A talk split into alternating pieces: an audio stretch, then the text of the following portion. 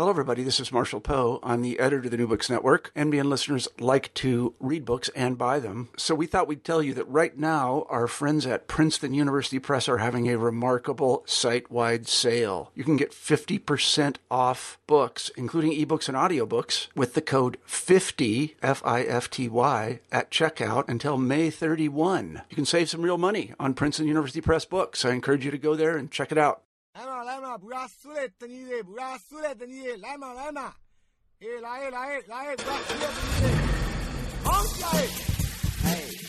Hello, this is New Books in Southeast Asian Studies coming to you via iTunes and the web. I'm Nick Cheesman, a member of the Institute for Advanced Study, Princeton. Today's guest is Patrick Jory, Senior Lecturer in Southeast Asian History at the University of Queensland, who is joining us to discuss Thailand's theory of monarchy, the Vessantara Jataka and the idea of the perfect man, published in 2016 by State University of New York Press and forthcoming in paperback in 2017. Patrick, it's great to have you with us. Thanks for having me, Nick. Let's get started with a thumbnail and unproblematized sketch of the Vessantara Jataka for listeners unfamiliar with either this Jataka or the Jataka stories in general. First of all, what are the Jataka and why do they matter? Okay, well, the Jatakas are, off, are also known as birth stories. They're stories of the incarnations of the Buddha before he became the Buddha. That is, when he was uh, a bodhisattva, uh, what is known as a bodhisattva, a future Buddha. Uh, the uh, Jatakas uh, form part of the, the Tripitaka, the uh, canonical scriptures of, of Theravada Buddhism. There are uh, nominally 550 in number.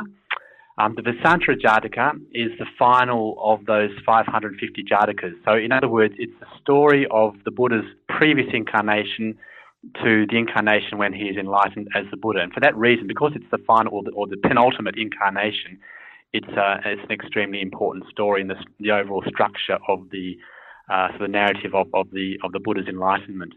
Um, it's a story of uh, Prince Vessantara who performs uh, what is known as the perfection of giving. Um, and this is one of the, the ten perfections that the Bodhisattva, that is the future Buddha, needs to achieve before he you know, has reached sort of a state of moral perfection that enables him to become enlightened as a Buddha. And the arguably the uh, the, the, most um, important of these perfections, known as the Parami uh, in the Pali or the, the Barami in Thai, um, is uh, the perfection of giving. And in this story, uh, Prince Vessantara gives away everything he has. He gives away the, the white elephant of the kingdom uh, that uh, which is uh, the prince, which gets him into trouble with the townsfolk. They expel him from the kingdom. Uh, he gives away, uh, progressively gives away all of his wealth, um, and most, I guess, poignantly, he gives away his his own children, his two children, Jali and Kanha, and his wife Matsi. And uh, in this great act of giving, he, he achieves perfection of giving. Um, and that, as I say, is uh, one of the, uh, the, the, requirements uh, that he needs to fulfill in order to become enlightened as the as the Buddha in his next incarnation. So structurally, you could say it's almost, although it's all, you, you can kind of get into trouble with such comparisons, but it perhaps performs a sort of similar role to you know, the story of the, the crucifixion in Christianity, this, this centrally important story um, in, uh, in, in, um, in this case, in, in uh, the story of, uh, of the Buddha. So, who or what got you interested in the topic, and how did it lead to a book length study? Sure. As you may know, uh, Thai history tends to be quite elite centric, and the further back you go, the more sort of elitist it is. Part of that is because of the nature of the source material, which tend to be produced by by the court, uh, court scholars, um, and such like. Uh, part of it is because of Thailand's uh, peculiar experience of colonial rule, where it wasn't formally colonized. So there is uh, not a same kind of, popular nationalist nationalism that you find in other Southeast Asian countries, which kind of is a kind of a counter to an elite sort of uh, centered history. So I was trying to find, I wanted to write a kind of a sort of a history from below type uh, study, and I, was having trouble finding one. Um, and my supervisor, uh, Craig Reynolds, uh, uh, suggested I look at I look at this story, of the Vessantara Jataka, which was well well known that it, it is a very was a very popular story in, in Thailand, uh, an important Buddhist scripture, but important not because not not simply because not not simply amongst uh, you know learned monks, but it uh, was you know immensely popular at the you know the village level amongst ordinary people. So I thought, aha, okay, here's a here's a chance for me to kind of somehow get hold of a uh, of an expression of, of, popular culture, and somehow perhaps I could write a some kind of um, some kind of cultural history from below uh, as a sort of a foil to this sort of elitist, centri- uh, elitist type history that we that is so common in uh, Thai historiography. So that was the original idea that I uh, that set me off on this on this study. What sort of materials did you use, and how did you use them when you were doing the research? Yes, well, the first thing I did, of course, was to sit down and, and read the thing in the original uh, Thai version, and uh, I don't read Pali. I obviously read the English version, but I wanted to focus on the Thai language materials. Um, so there's a there, there, are many versions of this story, and one of the parts, one of the things I look at in the in the book is the um, uh, the, sort of the official versions and sort of various other versions that are, are, popular in different parts of the country. So the version I used was the one that was sanctioned by the Thai Ministry of Education. Um, and I actually discovered it, it's actually uh, a source of some of the, the best known you know, uh, verse, poetic verse in sort of Thai literature. You know, some some chapters, particularly the chapter when uh, Vessantara gives away his two children and, and his wife sort of comes back from the forest and she's sort of you know beside herself because her children have disappeared. It's just absolutely the poetry is, is very moving. Uh, so it was it, was a it was a good thing to, to read from a sort of an aesthetic point of view. The, the idea that I had would be to was to um, look at different versions of this story in different parts of the country. So I'd look, I'd, I'd you know, I'd seen the version that was compiled by um, the, the, Thai court and later on the Ministry of Education, the official version, as it were. And I thought, aha, well, I'll, if I look in sort of uh, regional versions, I'll find you know, maybe perhaps a counter narrative uh, or at least variations which might, might sort of um, might lead me into you know sort of understanding this text in a different way. So I, I had a, a year's fieldwork in, in Thailand. I went around the country, and that's what I did. I sort of collected local versions and, and, and read through them. and as happens in PhD research, uh, things turned out differently. I actually found out it was pretty much the same, you know, wherever you went. That the central narrative, and there were the reasons for that. The central narrative was pretty much the same. Where there were variations were in, for example, uh, the descriptions of, of flora and fauna. And actually, this is a really big part of the of the of the Vessantara Jataka, um, which is I, I, didn't actually go down this path, but uh, the you know the, the descriptions of, of, of the of, of, the forest and the you know the, the, the plants and the animals are extremely detailed and again quite beautiful aesthetically, you know, um, very aesthetically impressive. Um, so, it's part part of this you know corpus of you know knowledge of the environment. Uh, uh, it, it also has this role. But so the, the, the as I say, the um, uh, what, what I discovered was there, there there were no real sort of subversive versions of this text. Although I should say there is another book coming out on the Vessantara Jataka written by um, Katherine Bowie, who uh, she argues that there, there, there are sort of there are subversive versions uh, of, of a kind.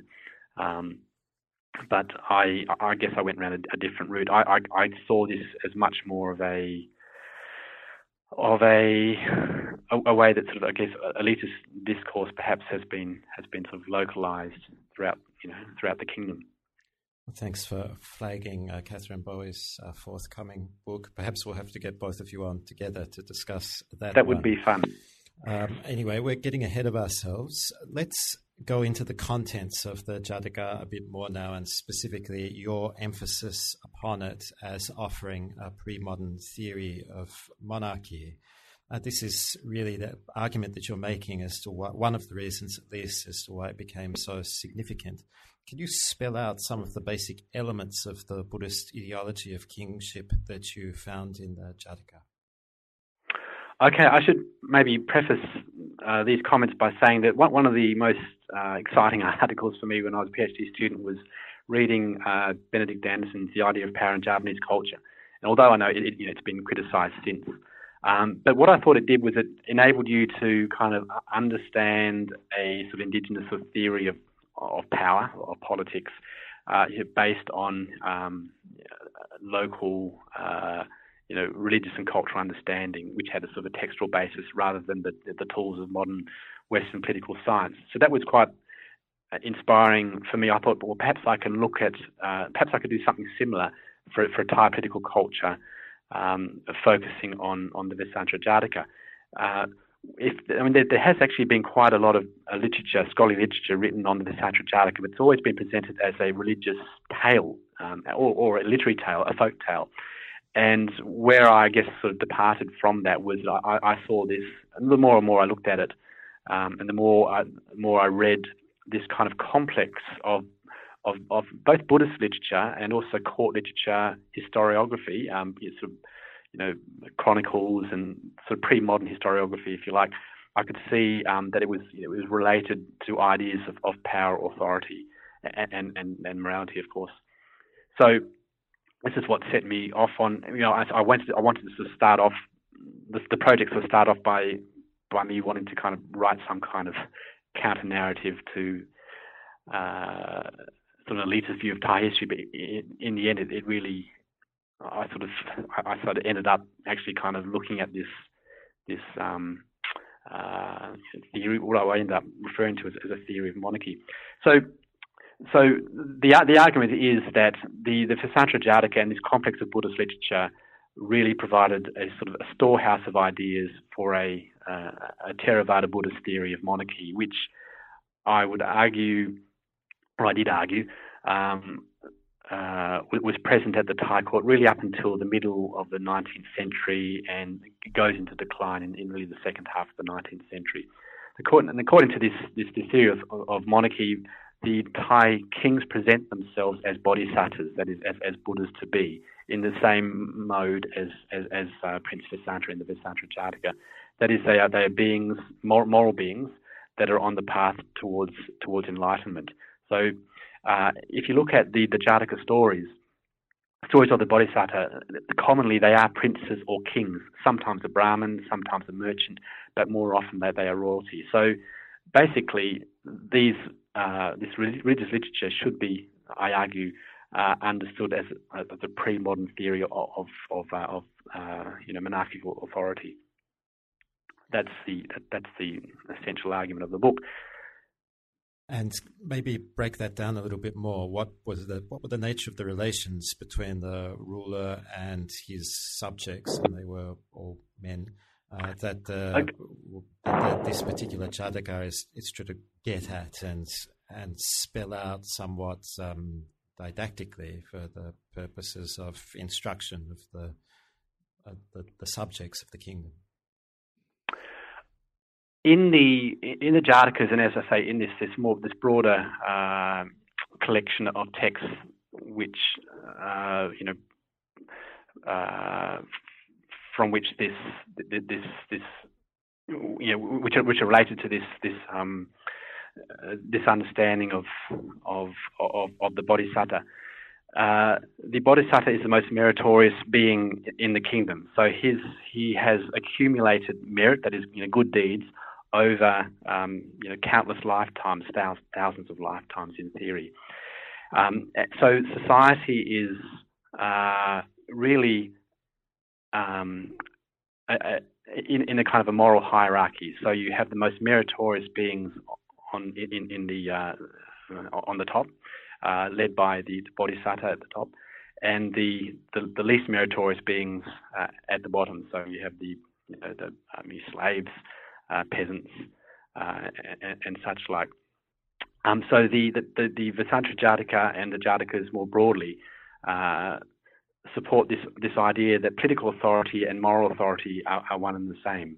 The, the, the Bodhisattva king is the most, uh, the purest being in the kingdom, morally pure, purest being in the kingdom, um, and that is the moral legitimacy that uh, enables him to, to be, uh, to be the, the monarch as well this moral uh, purity also enables him. This is a point that actually uh, Christine Gray uh, develops in her 1986 uh, uh, thesis um, very well. um, that this moral purity enables uh, the the kings to see more clearly because they're not you know under the influence of, of greed, delusion, and all the other vices.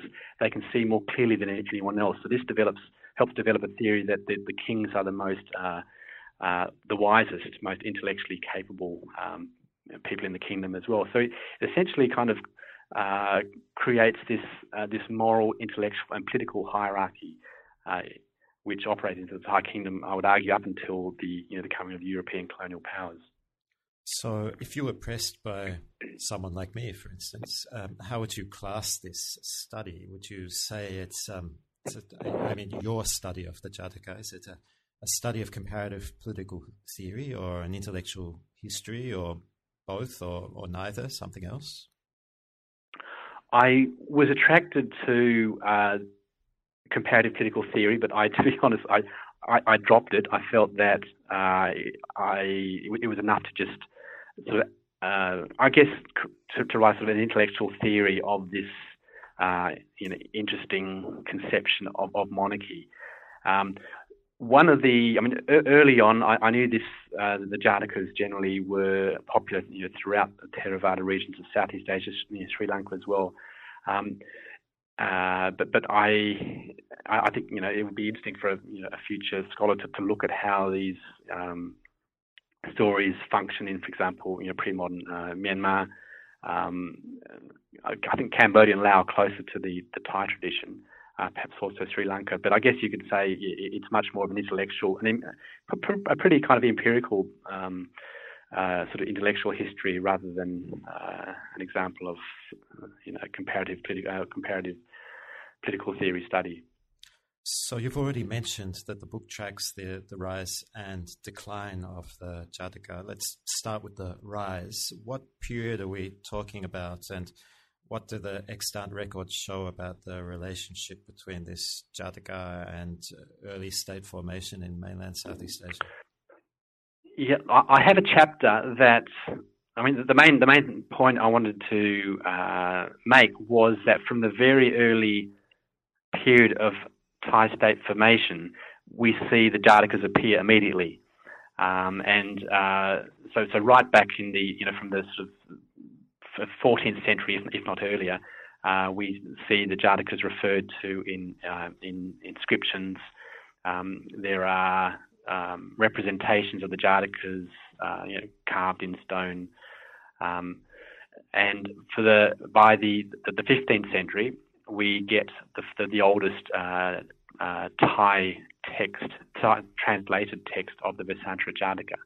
So whenever whenever we see uh, a sort of an expansion of, of, of the Thai state, or a as we saw in the, sort of the late 15th century with the kind of you know, increasing, um, uh, I guess, complexity and, and, and, sort of a surge in sort of legal codification too under the King Boromo Jailukanat. We see uh, the, the Jatakas and the Santa Jataka in particular get a, a, lot of attention in the um, uh, the inscriptions uh, from from this period. So there's there's an obvious connection between uh, the political ideas that are being expressed in the, the Jatakas and the expansion of the Thai state. And that, that, you know, as I say, from the at least the 14th century right up until the early 19th century, we, we see that. So they are, I'm just sort of kind of supported my argument, I, I hope that uh, this is a text that is uh, politically very important. It's not just, um, you know, in, in, the realm of, of religious or, or literary discourse. And what was the secret of its success in its distribution? Um, other than its contents, how did it manage to become so popular? They didn't have internet, obviously. So, what was the technology, in a sense, that was being used to to to make this Jataka widely known and and uh, to make it such a significant part not only of the religious and cultural but also political life of the kingdom? Yeah, in the book, I give quite a lot of attention to the um, the performative aspect of, of this text. Unlike a lot of Buddhist scripture, uh, this text was meant to be recited aloud uh, to a popular audience. And as far back as records, almost as far back as records go, uh, this this is the case.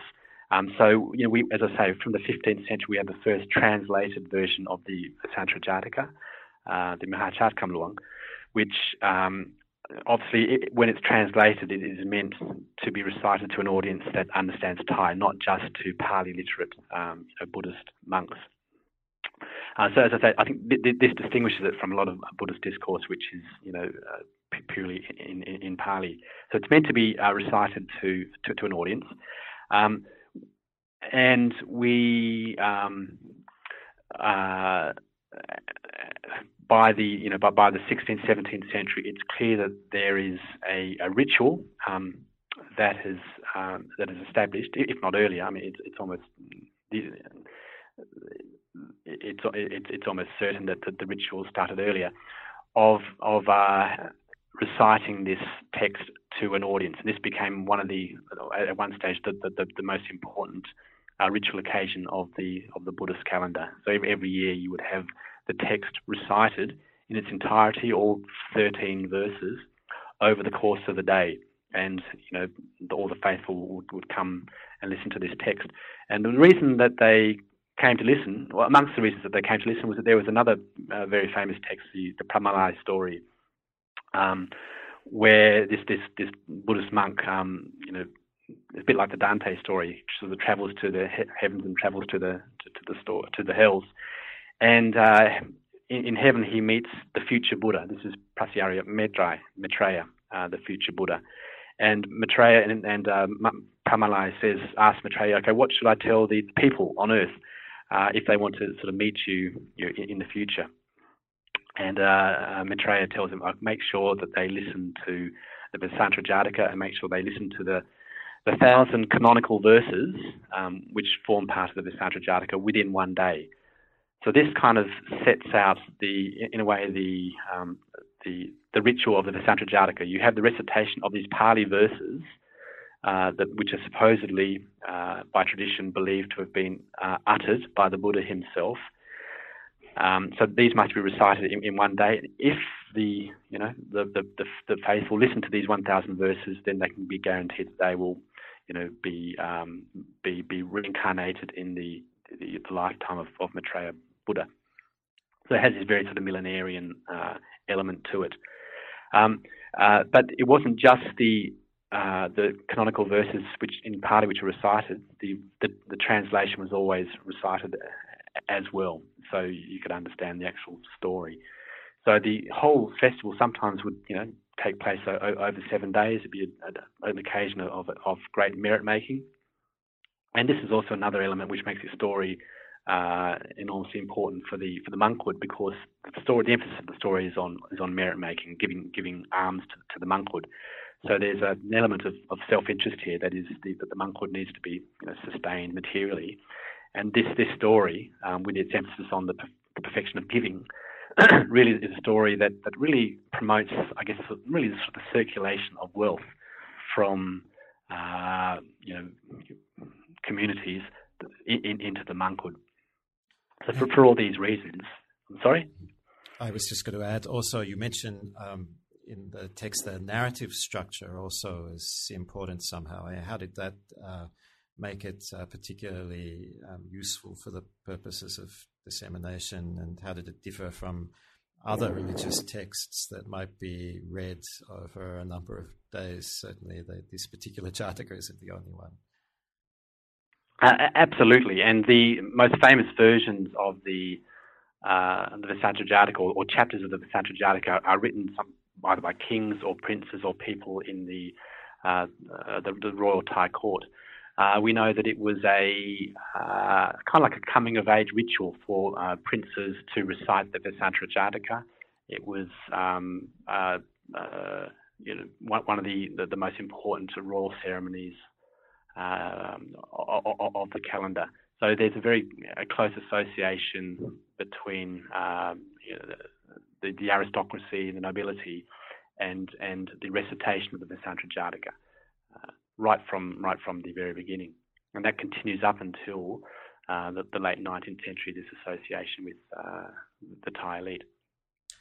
So you mentioned a number of features of the, the context of the performance of this Jataka, and, and, one of the things I really liked and was really interested in the book was the emphasis that you do place on reading the Jataka uh, not in isolation as a doctrinal religious text, as other scholars have done, but rather by attending to the social and political conditions in which it was taught and the manner in which it was taught, which you've just spoken to. Uh, would you like to say anything else about the importance of context, why it matters, and uh, how do you, as an historian, read and research for context? Yeah, I, I think you, you need to see the Vessantara Jataka within this broader, as I say, complex of, of Buddhist literature and a kind of like a, a Buddhist historiographical uh, conception that uh, has more or less has largely disappeared in, in, a way. That is that the and the, the person whose work I uh, used to um, a- outline this, this, this historiographical conception was a, a guy called Nidhi Eoseewong, probably Thailand's uh, you know, preeminent historian of the last 30 or 40 years. And he looked at how uh, th- th- this uh, conception of um, Buddhist history, which goes back to the, the pledge of the, the Bodhisattva, who would later on uh, be incarnated finally as Gautama Buddha, the Buddha that, that, you know that we know, you know, countless incarnations in the past. Uh, he makes a pledge. He's a Brahmin in this early inca- incarnation.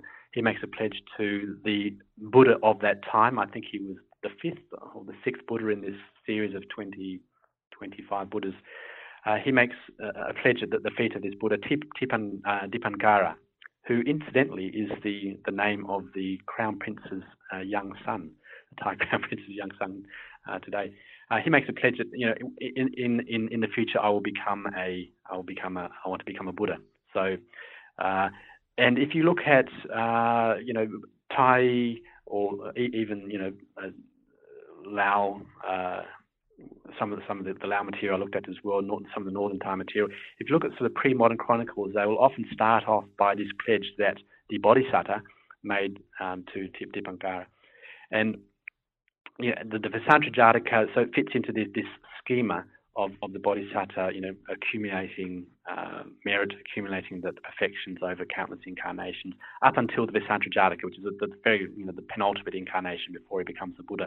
So so th- this is kind of the central historical narrative for you know ter- the Theravada Buddhists up until the late 19th century, and Nidhi kind of shows how the life when when you know books which sort of Buddhist literature which talk about the life of the Buddha uh, prior to about the mid 19th century, the actual human lifetime of the Buddha took up a very small part of this story. It was actually these, these you know incarnations prior to that. It was uh, the stories in the Jatakas and then there's this rather sort of short section which talks about the human lifetime of the Buddha.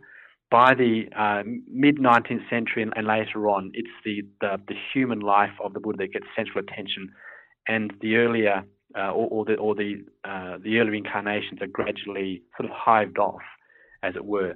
And Nidhi argues that this is a, uh, a kind of a sign of of a much more humanistic and modern understanding of uh, uh, of society and of the individual, which is reflected in, in the stories of the lifetime of the Buddha.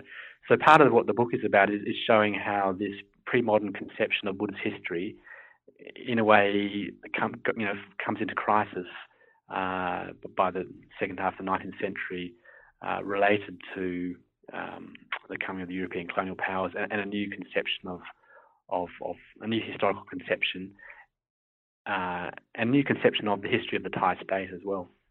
I think you've pretty much asked the next question yourself. Let's just keep moving with that point. Uh, what tell us something more about the decline of this Jataka? What were the implications with the coming of the Europeans? And um, yeah. how did the well, still the ruling uh, Thai monarchy deal with this situation? this is really the crux of the book. Uh, I, for a long time, as you know, many PhD students will have the experience, you, you you're not quite sure what, what you're doing. And then, then one day I found this article by uh, King Chulalongkorn, and it was quite an extraordinary article uh, written in um, the early 1902, I think it was, uh, where he basically discredits the Jatakas as a genre of, of literature, or as a genre of, of, of Buddhist literature, saying they're basically just folk tales. Uh, you shouldn't take them too seriously. Yeah, they're enjoyable read. Um, they form part of the corpus of Thai literature, but they you know, they're full of all kinds of you know, miraculous events which no one you know believes anymore. And for me, who had read you know the, the early literature, which for which the Jatakas were this central you know, component of, of, of, of, the, of Buddhist understanding, it was quite remarkable. So that kind of, I thought that, that was the, the sort of the, the, gotcha moment, if you like, where I thought, okay, I, I might have a thesis here.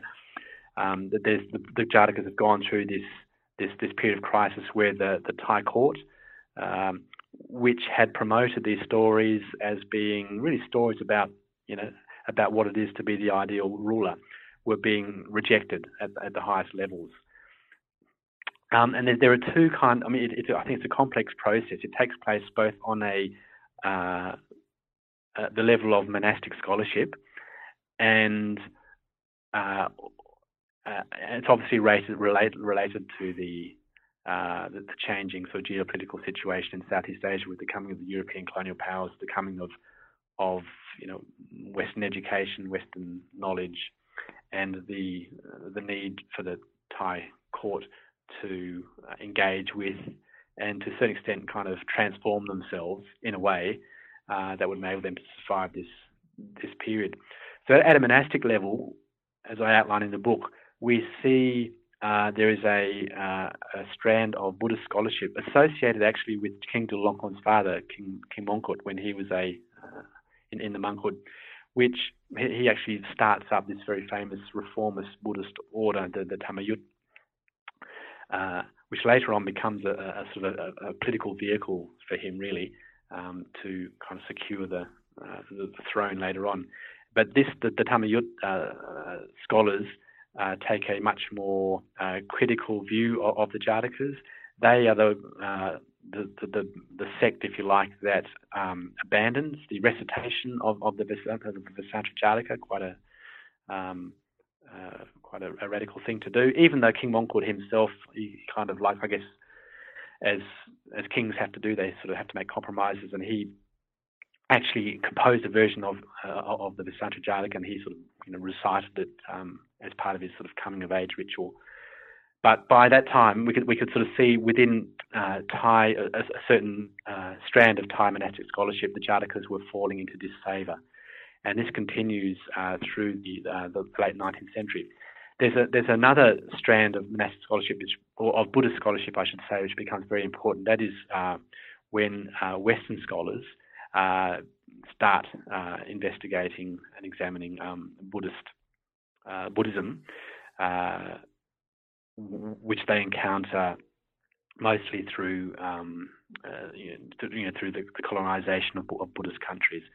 So uh, you're getting people like uh, the, the, famous one is, is Rhys Davids' book on, on, on the Buddhist birth stories, which is the first kind of full length study of, of the Jatakas, which um, kind of re- which again uh, portrays the Jatakas more as a uh, a storehouse of, of folk literature uh, that came from you know India uh, in the you know the, the, the, periods before the the common the period before the common era.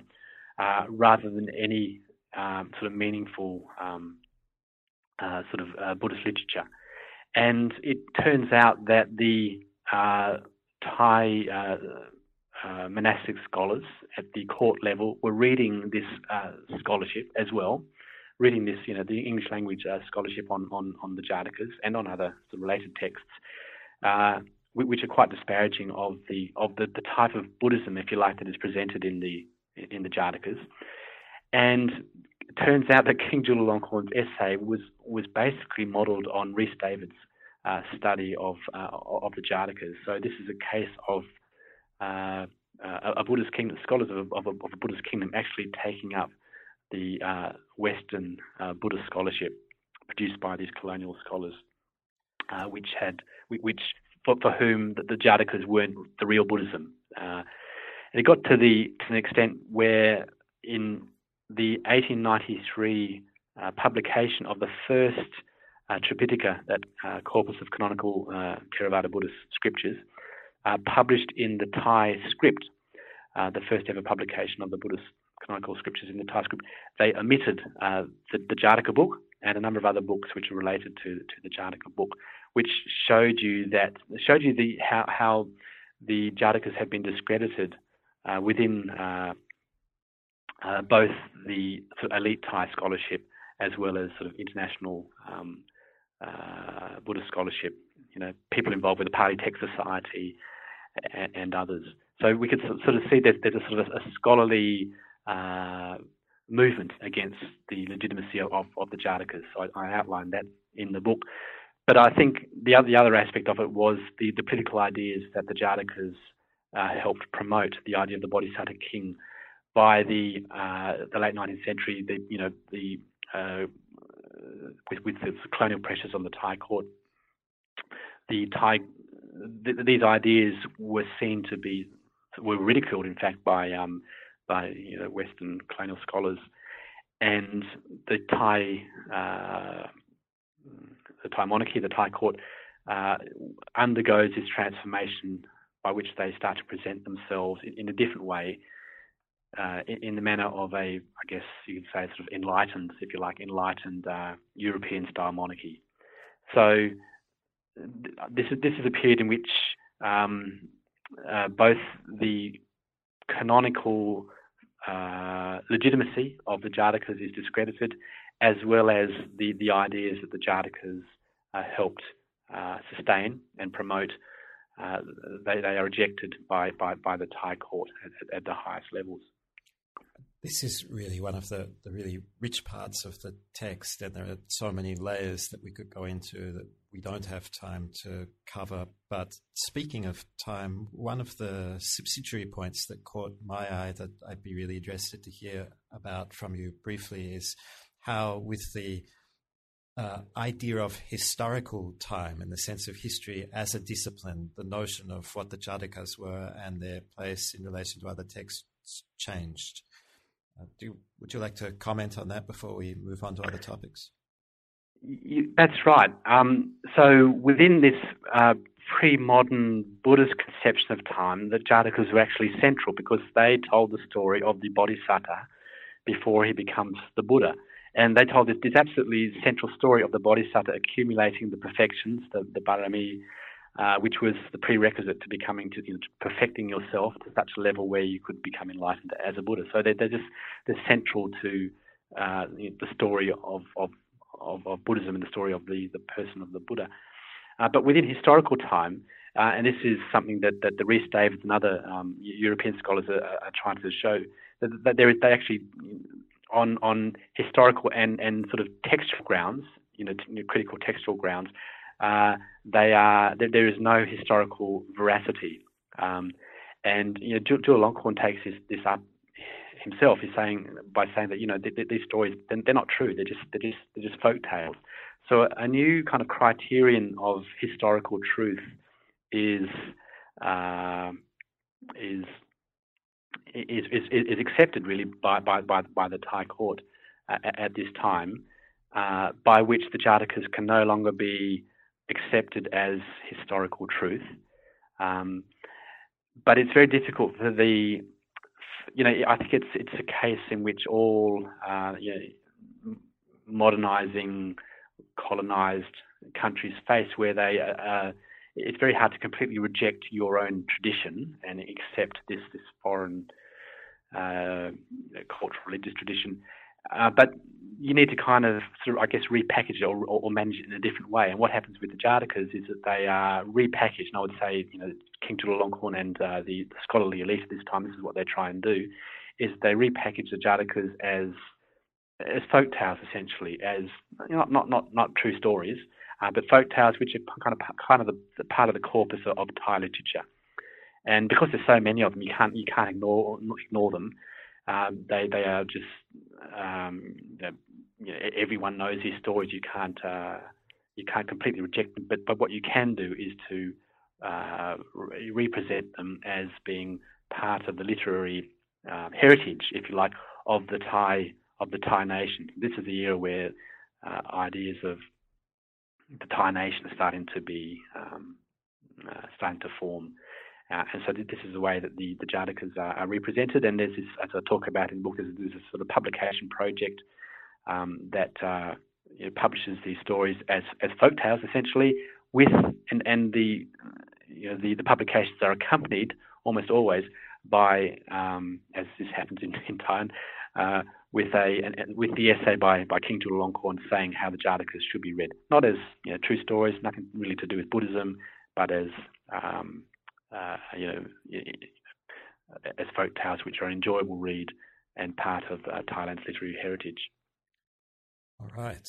Now, you said uh, earlier on that you were interested in thinking through uh, the Jatakas, also the storytelling from below, and we went through all of that earlier um, periods in which the Jatakas were so much a part of people's daily lives, and the Vessantara Jataka in particular.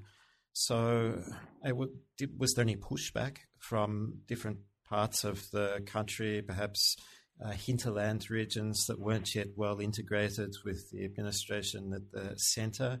Uh, did people object to these attempts to rationalise and transform their understanding of the Jatakas in ways that uh, were different from how they'd practiced them for so long? Um, uh, did they remain impervious? Did the old practices continue despite the efforts of Bangkok, or did Bangkok in fact succeed?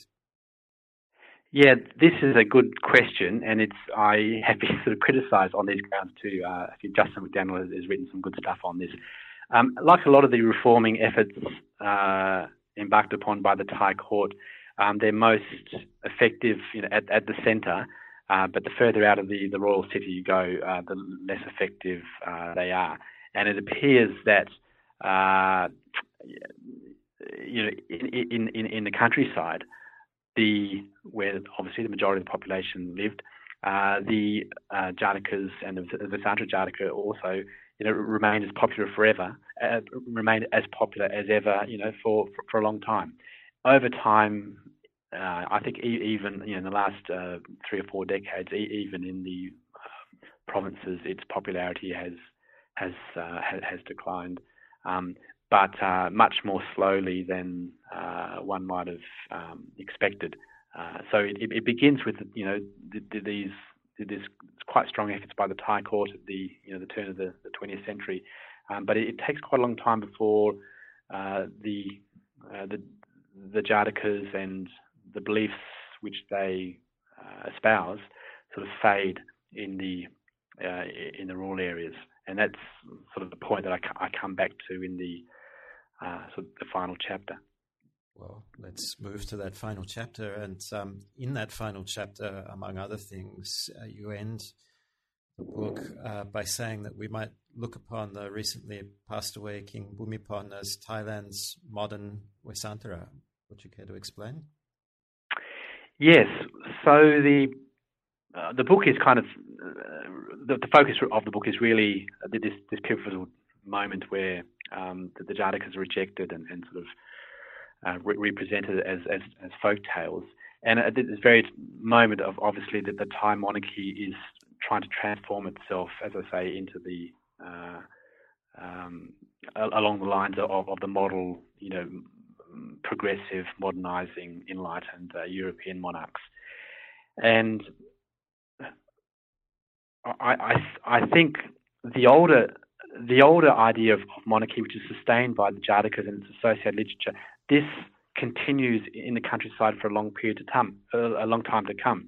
You know, modern education starts to you know, become increasingly, you know, expands out to the countryside, and people are uh, gradually, very gradually, starts to replace monastic education, but takes quite a long time.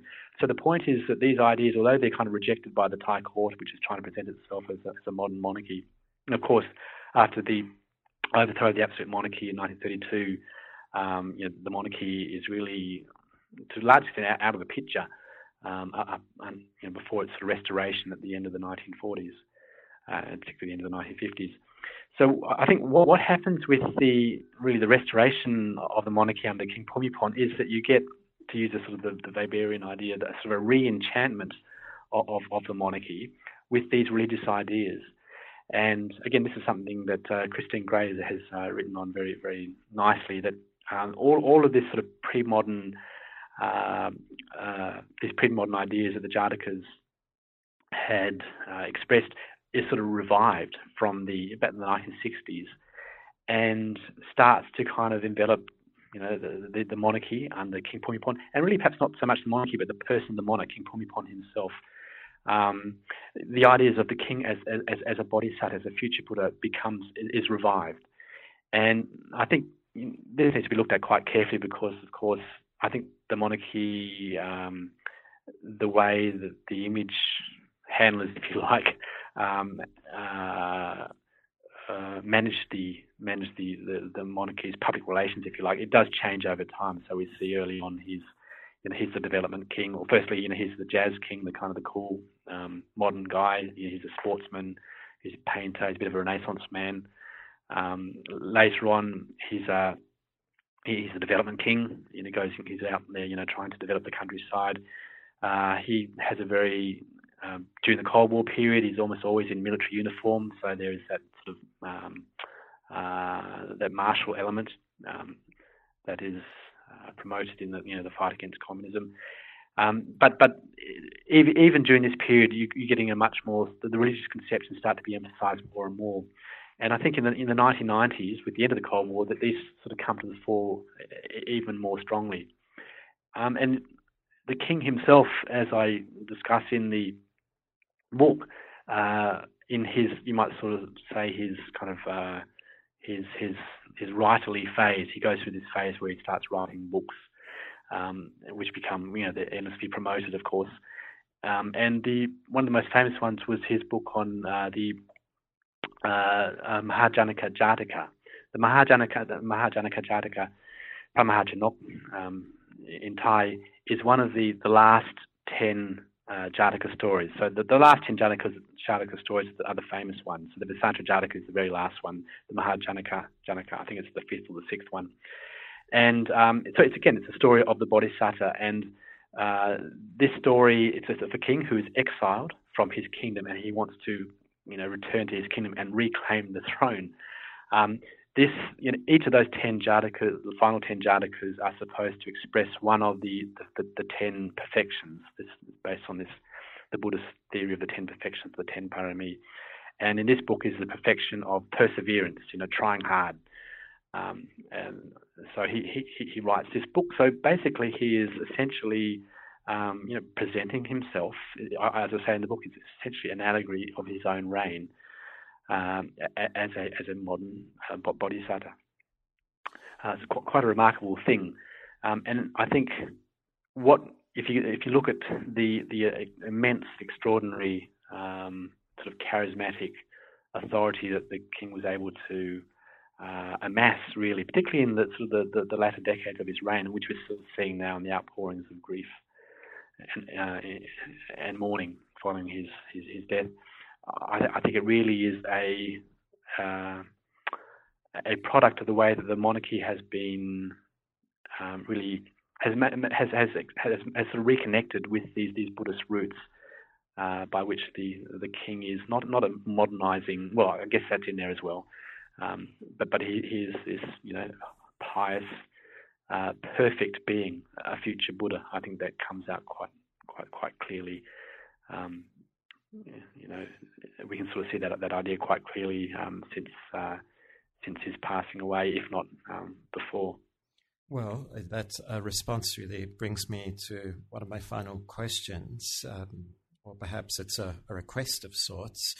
Uh, we probably, hopefully, have some undergraduate and graduate students listening, and maybe some of yours as well, Patrick if you were to hold up this text uh, as an example of um, Southeast Asian studies history and make a pitch to students about what we can learn about Southeast Asia today through study of its past, um, a history of the present, as it were, then what would you say to them? Yeah, I, I think, uh, particularly from a student point of view, uh, a lot of the way we sort of understand Southeast Asia is seen through the lens of, of, the mass media, and they have their job, and we can't, you know, that, that's they're, they're doing their job. But it, it, tends to be dominated by, I guess, a, a rather uh, the way the West, I guess, sort of sees sees monarchy in this case. And what I wanted to show in the book is that I wanted to kind of try and reveal the way, sort of an indigenous an indigenous understanding of monarchy to see how you know people within this, this particular country understands uh, monarchy. And that's not to you know kind of say that that's the only way of seeing it, but I think we, we should understand how people within these countries understand these things uh, on you know on their own terms as one factor in explaining you know, you know explaining how, how the, the Thai monarchy of all I mean if you think about the Thai monarchy in by comparison with, with you know monarchies around the world it is extraordinarily successful uh, has been H- how can we explain this um, now that's, that's a, that would be a long answer but I think you can't understand it unless you understand. Part of the explanation, I would say, is, is understanding how you know, people within this country understand. And I'd say to do that, you need to understand this. Uh, this, this, this, this Buddhist theory of monarchy on which it's based. I, I, felt in reading the text like you were in some ways, you weren't saying this, but perhaps implying that if someone approached the study of uh, contemporary politics in Thailand through the lens of, say, uh, Weberian or Marxist uh, theory, then they, they're likely to misapprehend what they see, and that uh, an appreciation of uh, current events is, is contingent on some understanding of, of pre modern Buddhist political theories. Indeed, you, you refer to the monarchy in Thailand as superficially modernized. Would you care to comment on that?